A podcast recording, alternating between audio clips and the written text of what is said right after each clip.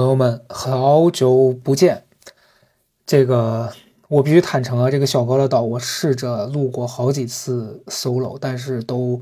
没有录下来，因为我这段时间的状态也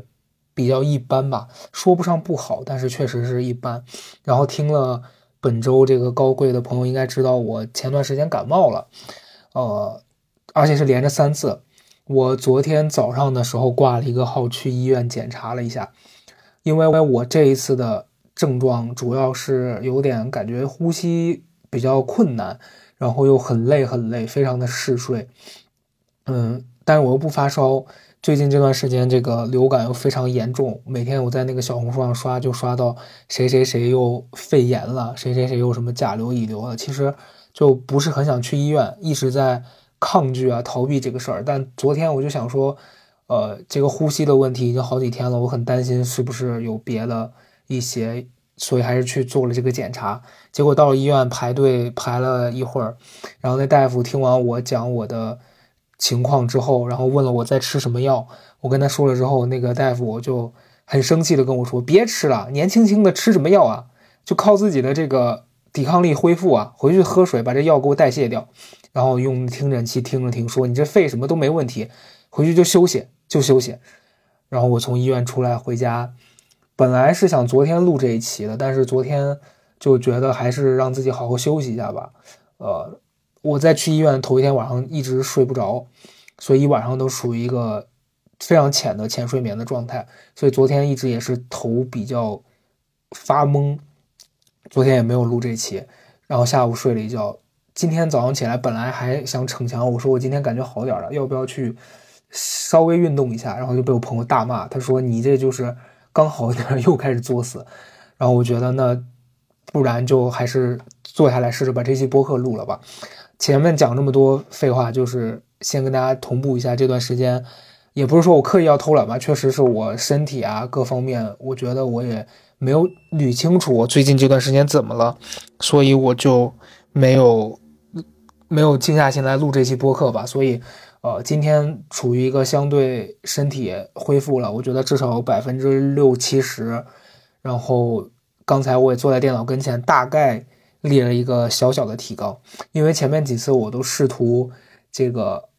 纯就是自己瞎掰掰，看能不能把它说下来。结果每次录到1-20分钟，我突然脑子就断了，我也不知道我有什么特别想说的。然后关于自己生活里面很多很具体的事情，我又觉得讲了太多，好像我自己也没有捋顺。所以今天我是觉得相当于做一个这个年终总结吧，也是我近一段时间我在思考我自己的这样的一个分享吧。其实我觉得今天讲的这个东西最主要的是大家可能经常会听到的三个字儿，也是我今年去参加那些就是什么灵修这部分的，当时跟那里面的同学听到他们讲最多的一个词，说爱自己。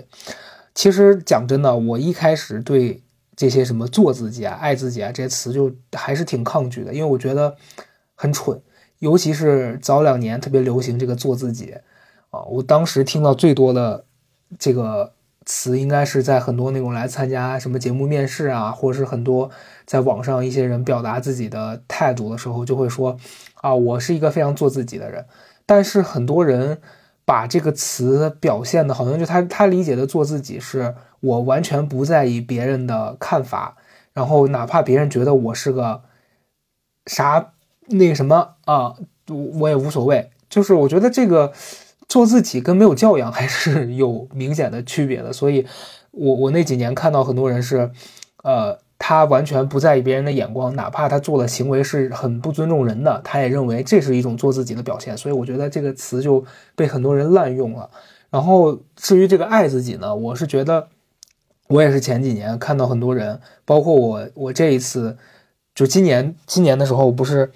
我觉得还是可以先掰回来讲一讲这个灵修的事儿啊，因为前面几期我分享啊，包括在高贵里面我们几个聊这个，可能有一些听了播客的朋友还是对这个词有很大的这个疑问吧。然后我讲一讲我对这个事儿理解啊。首先我觉得我在接触它之前，我也觉得这是一个很像邪教啊，或者是一些不正规的活动。但我觉得其实它应该最初的发源，包括很多国外的这些团体，他们还是让人更多专注自己的内心，它很多是偏一些像佛教啊这些的行为，其实它还是让大家去关注自己的内心，然后让自己找到一个与自己和平相处，然后更好的在这个世界，在今天这个比较纷乱的环境之下活得好的这样的一个修行的这个行为吧。但是呢，确实包括我们前面录那几期提到的，现在国内这个现状就是很多不成熟的人去接手了这些事儿，然后把很多可能有这方面需求的人汇聚在一起，但他们这些组织的人又没有能力去把这事儿办好，或者是说他们其实一心只想着怎么去赚钱，以至于现在很多的这个团体啊，它是这个行为是变形的。所以我后来为什么没有再持续的去之前那个机构，也是我觉得里面问题很大。就是我必须承认，我在最开始去的时候，它里面有一些教的内容，包括我后来找到了很多和自己和解的方法，都是他们提供给我的，所以我一定程度上要承认他们对我有过帮助。但后来我发现里面的环境变得很嘈杂，然后我确实我自己的这个修为又没有强大到我可以不被这些人影响，所以呢，我只能选择少去。这是上周好像是在高贵的那个评论区里面有朋友问说你现在还去吗？我反正我当时看到那条评论，我会觉得有一点，就是也可能是我自己的解读啊，我会觉得他这个语气有一点点那种，就是哎呦你还去吗？就可能是我自己想的有点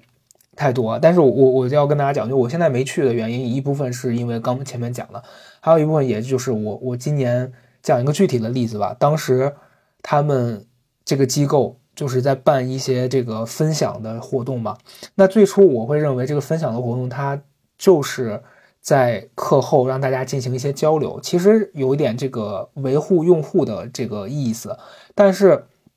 他们的这个主办人呢，我觉得其实有一点点迷惑吧，就是他还是一心想把这个赚钱融合在这些活动当中，就变得很功利。我印象当中，就那天我很累，然后我当时应该是头一天跟朋友喝了酒了，那天早上有点宿醉。我一大早接到我一个当时那个同学的电话，他就说什么我们有一个小型的分享会，你要不要来参加？因为我跟这个朋友，我们俩当时上课的时候，我们俩是这个互相为这个 partner 的，所以我当时觉得那他邀请我，即便我很不舒服，那我还是答应吧。然后我们就一起参加那个，但是那个分享从开始到后面我就很不舒服，因为他当中这个机构的主办人那个女士吧，我也觉得她真的就是很迷惑。她那天分享的主题啊，就那天那个小组的分享活动主题就是所谓的爱自己，然后让大家讲一个什么最近这段时间大家爱自己的表现吧。然后那个我当时真的，你想我刚宿醉啊，我要真的爱自己，我不会接你们电话的。然后我就听那位大姐在讲说什么，她那段时间不是刚刚新冠嘛，然后刚刚放开，她说自己之前就定了去国外旅行的这样的一个行程，结果呢，因为突然阳了，这事儿是很意外的，可是她又不想让自己的这个计划被打乱，于是她就带着这个阳了的身体上了飞机，跑到泰国去旅游了。然后我当时听到这儿，我就觉得你很自私，因为正常的心理或者是正常人的处理方法是，你已经病了，你就在家待着好好休息，对吧？你也不要去影响其他人。然后你已经阳了，在那段时间那么混乱的状态下，你还跑到国外去，然后你这一趟出去，你不知道会传染多少健康的人。然后他当时的讲法是说什么，我在国外的时候我晒着太阳，然后我心情就很好，后来很快我就康复了啊！我觉得就是要爱自己。我当时觉得说你是个大傻逼，就是我真的不能接受他的那个爱自己的方法，这就跟我前面讲的那个做自己是站在伤害别人的前提之上的，我就觉得很蠢。然后那天我听到一半我就很不舒服，我就直接打断，我说不好意思，我等会儿还有事儿，我先退出了，你们聊吧，抱歉。然后从那之后我就真的对他们这个做的事情有很多的存疑啊，然后之后就发生了我们前面那个高贵里面讲的那个波啊什么这些事件，我就会觉得这里面很多人问题是挺大的。但后来我一个就是前辈吧，就是一个以前我们的朋友，然后他当时知道我这个事儿之后，跟我发过一个微信，我们聊这件事儿。他就说，其实你应该做到的是不被这些乱的事情影响。就当然这些人是很糟糕，会让你觉得你曾经相信的东西或者给你有过帮助的事情，它是存在问题的。但其实我客观冷静的想想，有问题的也不是那些东西本身，而是这些以为自己理解了这些道理，然后把这些东西扭曲了的人。所以后来我也接受这个事儿，我就觉得那我不能被他们影响，就是曾经对我有帮助的东西它确实是有帮助的，我不能因为这些人的变形而觉得我相信的东西是有问题的。就有问题的其实不是那些道理，而是这些把它错用的人。所以后来我觉得那既然这样，那他们的活动我就少去就好了。后来不是就那期博客里面提到我去做义工什么的嘛，当时也是就去了之后，我觉得我的感受很分裂。就一部分我觉得帮助别人这件事本身没错，但是他们这些实施这些规则的人，制定这些规则的人，他们过度的把这些东西商业化，他们一切都是以赚钱为前提的时候，我就会觉得这地方问题很大，而且里面就真的是给我一种很混乱很嘈杂的感觉。就是有一些人就有那种类似好学生的这种人的存在吧，他就会觉得我来这儿是为了修行的，我是为了让自己的内心 peace and love 的，所以我一定要表现的非常的平静。然后我觉得他们那个就是我之前听到一个词叫以假修真，我觉得非常贴切，就是他明明没有理解，他理解的只是非常表面的东西，然后他就把自己演成一个我已经大彻大悟了，我已经能够跟一切和平相处了，所以他在用那个状态和人相处。然后我就觉得这地方的人好奇怪，好分裂，然后我就很不适。就当时我还记得有一个大姐也是，就是这事儿，我觉得我其实事后复盘，我觉得我做的有点过分，因为那大姐每天都在讲说什么我觉得我自己特别的不值得被爱，我觉得一切好的东西我都配不上。就在讲这些，然后后来有一天在吃饭的时候，他就把那个菜往自己跟前拼命转，我当时我火蹭一下上来，我说你现在觉得自己值得了你？然后当时我说完话，我旁边女孩就打我说你怎么这样？但我当下就觉得这里面人就很莫名其妙，你知道吧？就是你言行不一，但其实实际上我觉得我也做的不是很好，所以这事儿就当成一个段子跟大家讲了。就所以前面讲这么多，就我觉得我其实要讲的就一句话，就是我相信很多道理它是实际能帮助到人的，但是你能看到很多人在应用它的过程当中是没有理解它的，然后也会很着急。我觉得大部分人可能是急着想向别人展现一个我已经足够好，我已经在有变化的这个状态之下，然后以至于呈现出来的最终结果其实是没有那么的好看的，然后也会让其他人感受不是很好。所以我觉得这可能是我自己的一个启示吧，就是你能体会多少，你能做到多少，你就如实的去呈现你自己理解的那个样子，而不是说就是演成一个你并没有达到的那个样子，还希望别人去给你一个在你这个实际表现之上更高的这个评价，我觉得那是没有必要的啊。然后这是第一个。第二个就是我觉得我最近生病的这件事儿也给了我一个小小的提示吧。我觉得这个就是有一种，我觉得是老天在提示我说，你看你又在犯老毛病了。就是为什么会觉得是这样啊？因为我这次生病是短短一个月内的第三轮，然后前面两次在搞鬼里面提到，就是我先是出去旅游，然后可能下来飞机，然后换衣服，空调很凉，我就着凉了。然后那两天其实正常来说你生病了你就休息嘛，就不要太浪，但我那两天就觉得好不容易出来玩了，对吧？你也不能每天躺在酒店里面，就别那么娇气。于是我就还去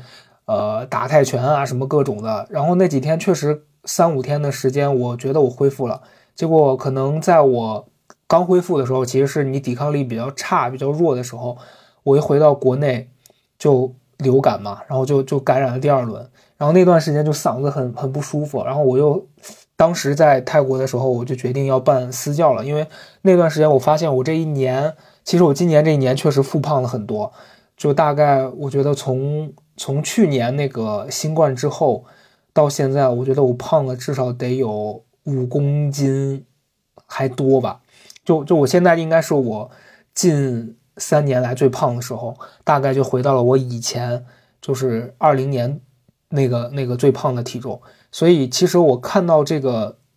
我的体重的时候，我是很焦虑的，就我觉得我对我自己其实还是不够接纳。就是从这次生病这个事儿里面，我是怎么看出来的？首先是一个是我觉得我好像在对待自己胖这件事儿没那么接受，是我原来发现自己胖的时候，我就会很着急，然后就所有的极端的方法都来，就要么就是不吃，要么就是猛锻炼，然后就其实它是一个，我觉得减肥其实是一个生活习惯吧。就当你饮食够健康，然后你有好的运动习惯，你的身体自然是会让你有一个比较平稳健康的状态。但是我老是当我特别胖的时候，我就猛减，然后等到我有一段时间我控制不住我这个猪瘾了，我就又猛吃，所以我的身体一直是处在一个就是，哎，这段时间好一点了，比较健康了，或者是我自认为的健康了，然后我就猛一下又给自己一个很不健康的这个饮食，然后我就身体就忽胖忽瘦的，所以我身上其实也有很多这种。就是胖纹，就是那个大家说妊娠纹的那个东西，就其实这东西就是因为你身体忽然的胖忽然的瘦，你的那个皮才会有这个变化。所以我其实意识到这个问题，但是觉得有时候就是你完全跟着你的脑子走，你没有在感受你自己是不是需要那么多的吃的。所以我有时候觉得等到我冷静下来，我意识到啊，好像我这段时间没有在观察自己，没有在用心的感受自己状态是不是有一点偏差，就导致了我对自己的觉察就是很弱。然后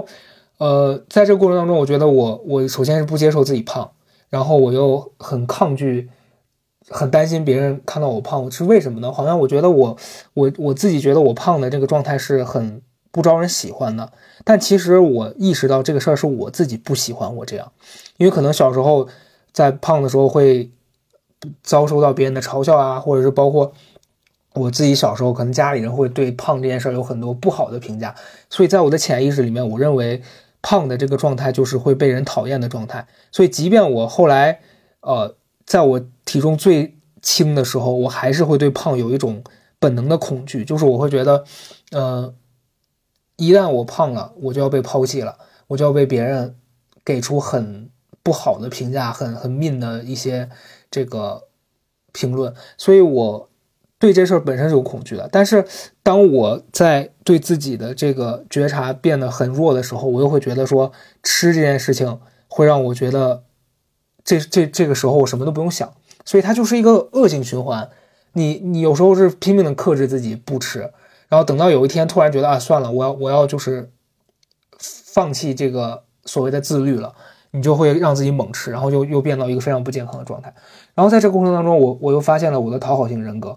就是这一次我不是买了那个私教课嘛，然后在我从泰国刚回来的第4天吧，我就开始跟教练说，我说咱们可以上课了。然后其实那个时候我的身体就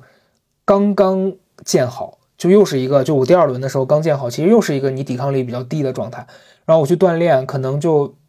在我身体比较弱的时候，就又感染了第3轮，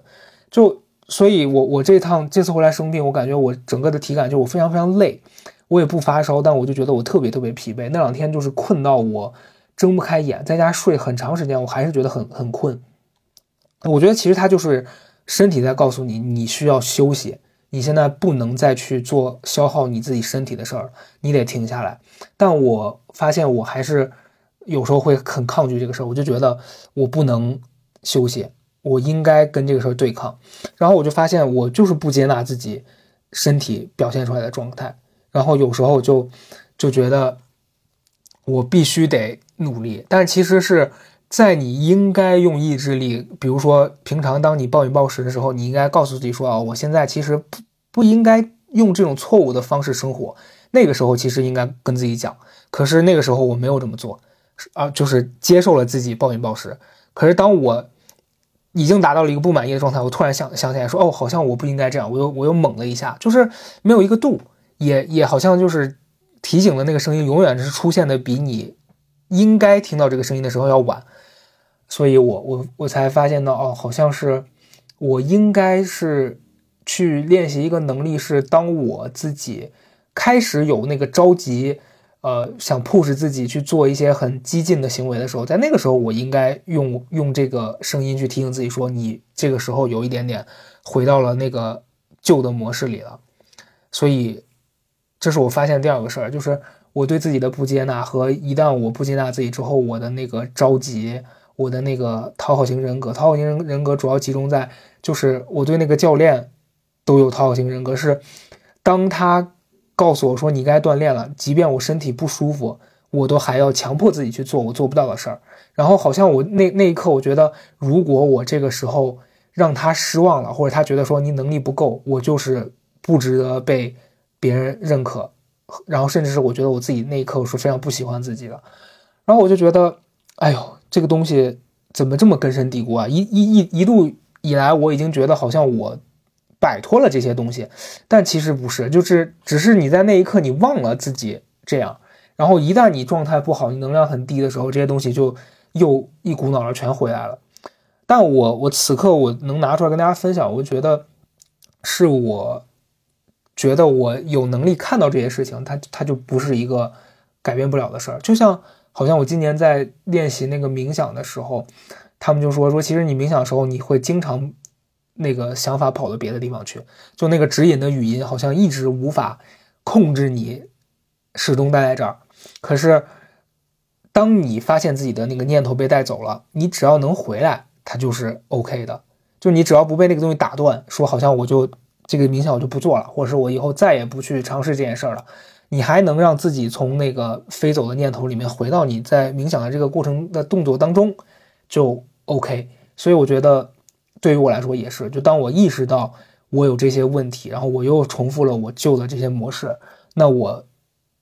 重新再来过就好了嘛。就是这东西，就是你胖了你可以再减，然后你发现自己有不好的习惯，暴怒啊，这些内耗啊，讨好啊，你发现自己这样，然后你尝试着去做一些改变，那就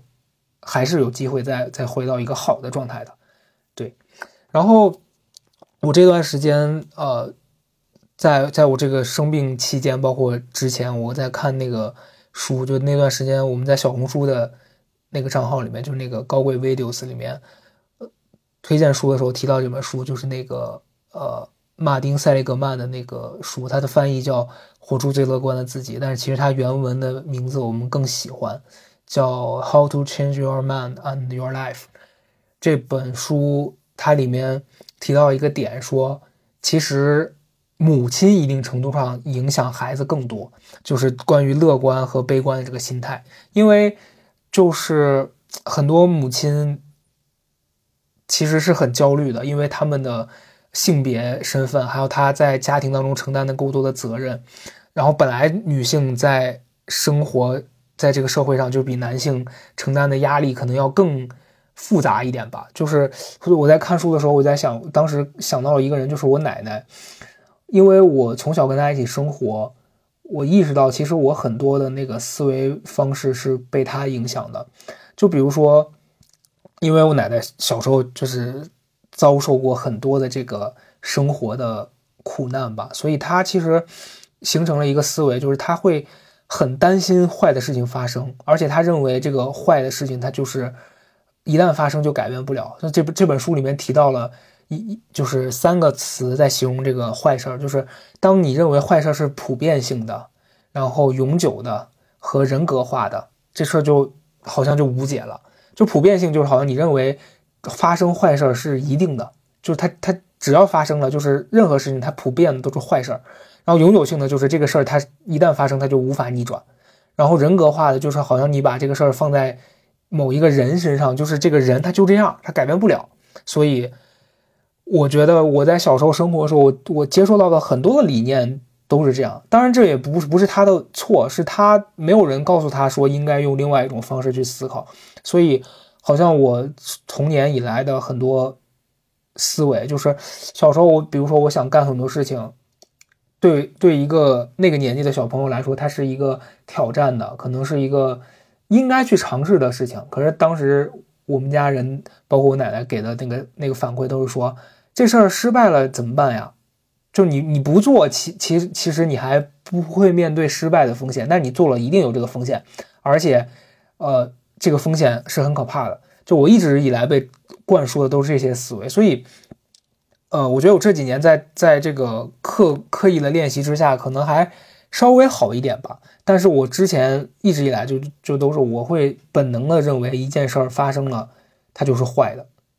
所以我也会习惯性的去防御很多事儿。就比如说当我在做一件事儿，我预感到后面的结果是不好的，我就没有在当下去想着怎么去做好这件事儿，而是我一直在想说这个事儿如果是坏的我该怎么处理，然后越想心情越差，然后你就更没法投入在当下处理这个事儿，那这个事儿最后就自然而然的变成了坏的。所以我意识到我很多过去的失败啊，包括我此刻有时候一些负面的思维都是受到这些观念的影响，然后我就会觉得那怎么办呢？其实你是可以去训练自己意识到这个事儿不是那样子的。因为我这段时间大家不是都在看那个花少嘛，就是我觉得花少里面它有很多都是我在刚讲的这些东西的这个一个呈现吧。就是你能看到那个王安宇和秦岚他们在做导游的时候他们的那个紧张，然后他们对坏事的就是好像就是一旦发生了一个事儿是坏的，然后他们当下就会觉得完蛋了，就我做这个事儿让所有人都不开心了。但其实其他人好像对这事儿也没有那么大的不开心，其实更多的是他对这件事儿的恐惧，他害怕大家不开心，然后导致了这件事儿发生之后他呈现出来的状态是那个最坏的结果已经发生了，而实际上其实你有更好的解法去面对这件事儿。所以我觉得我在意识到这件事儿之后，我觉得我可能还要持续去学习的，就是不要把事情就在一件事情还没发生之前，你就不要去预设它的结局是什么样子的哦，然后就把它尽可能的能把你能做的东西做完，然后这个事情最后会呈现成一个什么样就听天由命，你尽了自己的努力就好。当然这是一个很难很难的事情，我觉得我在20多岁出头的时候就已经在学习这件事儿，但到现在30几岁了，还是会因为这个事情，因为你可能对他有很多的执着，很多的期待，你不能接受他好像呈现出来的结果是你期待之外的。所以我觉得这事儿是一个要不断去提醒自己的，就是无常和尽力而为。对，然后再就是我觉得我最近在生活里面还发现自己一个点啊，就是我觉得我有时候会很不自在。就我这个不自在具体呈现在哪儿？就前面讲到的那个讨好型人格啊，还有包括我觉得我非得要呈现出一个自己好像能量很高的这个状态，我就会让自己很累。就是我有一天好像跟谁一起玩，但其实当下我是没有很开心的，但因为我跟对方不熟，我又很怕对方觉得我是因为他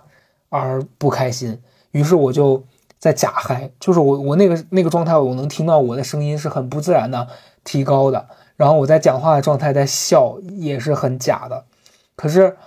就那一刻我是本能的表现出那个状态，而不是就是已经是我多年来一个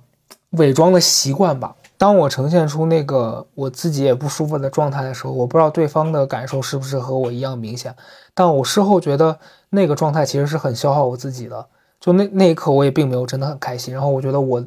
跟对方在那个状态之下的交流也是很表面的，然后往往我会在那个状态下也会去可能答应一些我其实并没有那么想做的事儿，然后之后就是一系列的恶性循环。就明明知道这个事儿其实一开始就是有问题的，但是我却任由这个问题朝着失控的方向发展下去，然后到最后它就真的呈现了一个我不想要的结果。所以我现在也觉得，就是今后可能当我觉得自己这个状态不自在的时候，我其实要有一个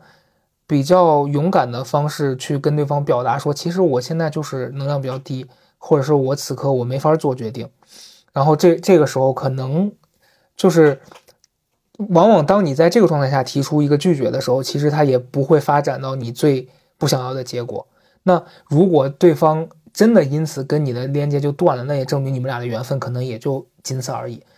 所以我在想，就是我之前交朋友也好，或者是我在今年这一整年里面可能跟一些以前的朋友做了一个这个关系上的断舍离，我也觉得就是曾经我和这些人的相处就是一开始问题就存在，而我假装我看不到，但是直到事后这个原本就存在的问题像滚雪球一样越滚越大，然后有一天爆发了，我才发现哦，其实我早就发现问题，只是我假装我看不到这个问题存在，然后这个伤害其实实际上却那么大。那我觉得今后就是有问题就要提早说出来，而不是等到他就是你蒙上自己的眼睛让他自己发展。所以我觉得可能真实的表达自己的那个状态还是挺重要的。然后最后一个就是我想分享的是，其实就是我觉得像我刚提到，就是我在事情还没有发展之前，我就已经预设它是一个不好的结果了。那其实针对这样子的情况，我觉得做好最坏的这个打算其实也未必是一个坏事儿，就是你要做好这个打算，但是你其实就是要培养自己的一种心态是，这个最坏的结果我都已经想到了，那我能接受它，而不是说你想到了这个结果之后你就说我不要这个结果，我抗拒，我害怕。你往往越带着这种心态去做，那这个你最不想要的结果它就会来找你。但是当你觉得说这个事儿我都已经想到了，最坏也就这样了，还能怎么样呢？可能即便它发生了，你也觉得 OK， 我早就想到了。然后其实那个情况下你要想的就是如果我接受这个，如果我想到这个事儿，我能不能接受这个结果，或者是我能想到什么样的方法去解决这个状况。所以我觉得对，这就是我今天想分享，这些是我近一段时间以来我对自己的一个总结吧。然后我也不知道这些东西会对大家有没有什么帮助，我觉得也说不上帮助吧，就是如果你们听到这些东西，你们觉得也有类似的想法，可以在这个评论里面跟我分享一下。我觉得我也想听听大家在生活里面的观察跟想法。我每一次看这个导了这个评论的时候，我觉得很多朋友写的都很用心，然后也能让我想到很多我在录的时候没有想到的这个观点。然后也谢谢大家一直还在等着这个博客的更新啊。我确实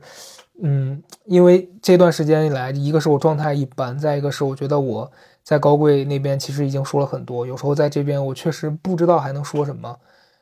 所以确实这个节目就是一个佛系更新吧。然后大家还是每周会听到高贵，然后小红书我们也会不定期的更新一些有意思的视频什么上去，然后希望大家都在这个年底这个流感比较爆发的时候能够身体健康，开开心心的吧，拜拜。